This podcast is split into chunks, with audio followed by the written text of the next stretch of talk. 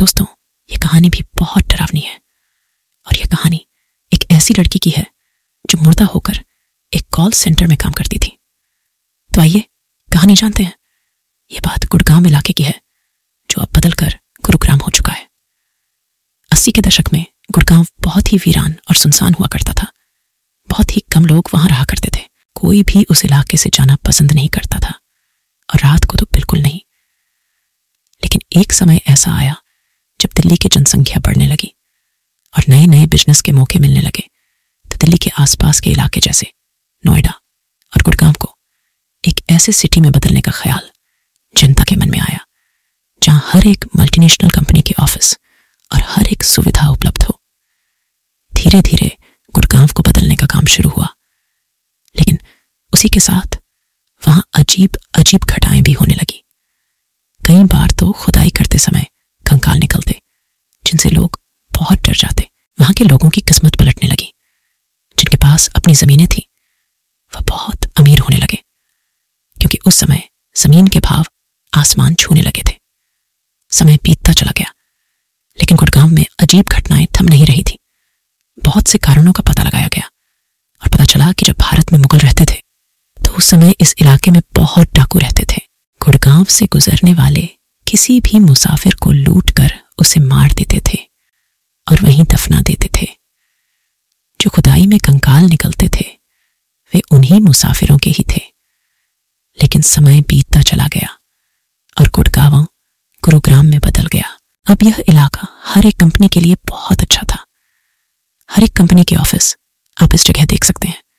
इसी दौरान एक कॉल सेंटर, जिसमें बहुत से लोग काम करते थे, उसका भी निर्माण हुआ। उस कॉल सेंटर में लड़की काम करती थी, जिसका नाम था पूजा, जो अपने काम को लेकर बहुत ही सतर्क थी और बहुत ही अच्छी तरह से काम भी कर रही थी। कई बार वह लगातार एम्प्लॉय ऑफ़ द मंथ का खिताब भी जीतती रही, जिसके कारण वह अपने सीनियर अफसरों की नज़रों में बहुत अच्छी एम्प्लॉय थी। उसकी टीम लीडर उसके काम पर लगातार नज़र बनाए रखती थी और देखती थी कि किस तरह वह कॉल सेंटर में ग्राहकों के प्रश्नों के उत्तर देती है। वह उसके काम से बहुत इंप्रेस थी। लेकिन एक दिन उस लड़की के पास एक कॉल आया। आमतौर पर कॉल सेंटर में कॉल लगभग पाँच से छह मिनट तक ही लंबी चलती थी, लेकिन उस दिन कॉल लगभग एक घंटे तक चली। बात करते समय वह बहुत परेशान नज़र आ रही थी। उसकी टीम लीडर ने सोचा, मसला काफ़ी गंभीर होगा, इसलिए उसने उसके ज़्यादा ध्यान नहीं दिया। लेकिन बात खत्म होने पर उसका रवैया बिल्कुल बदल गया। वह परेशान हो गई और अपना बैग उठाकर वहाँ से चली गई। उसकी टीम लीडर को कुछ समझ में नहीं आ रहा था कि आखिर वह चली क्यों गई। जानने के लिए उसने उसके आसपास के एम्प्लॉयज़ से पूछा तो उन्होंने जवाब दिया कि उसने सिर्फ़ इतना कहा कि मैं घर जा रही हूँ और वो चली गई। टीम लीडर ने सोचा कि मुझे उस नंबर की जांचन करनी चाहिए, जिससे कॉल आई थी। लेकिन जब उसने यह देखा तो उसे बहुत बड़ा झटका लगा कि वह फ़ोन पर बात कर रही है लेकिन सामने से कोई कॉल नहीं आया। उसने इस बात को ज़्यादा गंभीर नहीं लिया। अगले दिन, जब पूजा को कंपनी आना था, लेकिन पूजा वहाँ नहीं पहुँची, टीम लीडर को चिंता होने लगी, क्योंकि पहले ऐसा कभी नहीं हुआ था। उसने सोचा कि शायद उसी कॉल की परेशानी की वजह से वह आज नहीं आई होगी। दिन बिता दूसरे दिन भी पूजा कॉल सेंटर नहीं आई। टीम लीडर ने उसे कॉल किया, लेकिन उसका फ़ोन बंद आ रहा था। मेल किया। मैसेज भी किया। लेकिन पूजा से संपर्क नहीं हो रहा था। टीम लीडर ने नाइट शिफ्ट में पूजा को घर छोड़ने वाली गाड़ी के ड्राइवर से पूछताछ की और पूजा का पता निकलने की कोशिश की और उसका पता निकलने में कामयाब हुई। कंपनी के किसी एम्प्लॉय को उस पते पर भेजा गया। जब उस व्यक्ति ने उस पते के घर मालिक से बात की तो पता चला कि यहाँ इस नाम की कोई लड़की नहीं रहती। एम्प्लॉय ने बोला, लेकिन ड्राइवर उसको यहीं छोड़कर जाता था। इस पर मकान मालिक कहता है, शायद वह यहाँ उतरती हो, लेकिन उसका घर आसपास ही हो। पता करने पर वहाँ पूजा का कुछ पता नहीं चला। एम्प्लॉय ने यह खबर अपने बड़े अफसरों को बताई। उन्होंने सोचा कि शायद किसी प्राइवेसी के कारण पूजा ने अपना पता सही न दिया हो, लेकिन कुछ दिन बाद पूजा का पता कंपनी द्वारा निकाल लिया गया।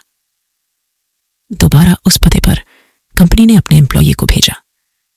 कंपनी द्वारा भेजा गया व्यक्ति उसके घर पहुँचा और पूजा के माँ बाप से मिला और पूजा के बारे में पूछताछ की और कहा, वो बहुत दिनों से ऑफ़िस नहीं आ रही है। माँ बाप ने कहा, कब से नहीं आ रही है? एम्प्लॉय ने कहा, लगभग पंद्रह दिन हो गए हैं। माँ बाप ने पूछा, कितने दिनों से काम कर रही है? एम्प्लॉय बोला, एक साल से ज़्यादा हो गया, लेकिन उसके बाद उसके माँ बाप ने जो जवाब दिया, उससे उसके पैरों तले ज़मीन खिसक गई। उन्होंने कहा, ऐसा नहीं हो सकता। पूजा को मरे आठ साल हो चुके हैं। एम्प्लॉय को लगा कि शायद गलत जगह आ गए हैं, लेकिन एम्प्लॉय ने माँ बाप को पूजा की फ़ोटो दिखाई। माँ बाप ने कहा हाँ यही है पूजा।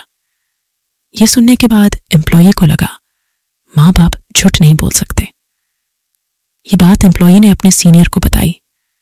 उन्होंने अच्छी तरह से यह जानने के लिए उनसे फ़ोन पर बात की और पता चला कि यह सच है। यह बात पूरे ऑफ़िस में फैल गई। जो एम्प्लॉय पूजा के साथ में काम करता, उनमें से एक की मौत हार्ट अटैक से हो जाती है और कुछ की दिमागी हालत खराब हो जाती है। इतना ही नहीं, इससे पहले वहाँ कई हैरान करने वाली घटनाएँ घटी। वहाँ के गार्ड ने बताया, एक बार बेसमेंट में गार्ड को कुर्सी से किसी ने गिरा दिया, लेकिन उसकी बातों पर कोई यकीन नहीं करता। एक बार उसी ऑफ़िस में बाथरूम से किसी लड़की के चिल्लाने की आवाज़ आती है। और भी कई अजीब घटनाएँ होती हैं। बाद में पता चलता है कि जहाँ वह ऑफ़िस बना है, वहाँ लगभग सौ साल पुराना शमशान घाट हुआ करता था और खुदाई के दौरान कई कंकाल भी निकले थे। इसी कारण यह सभी घटनाएँ होती थी। लेकिन पूजा वाली घटना ने सभी को हिलाकर रख दिया।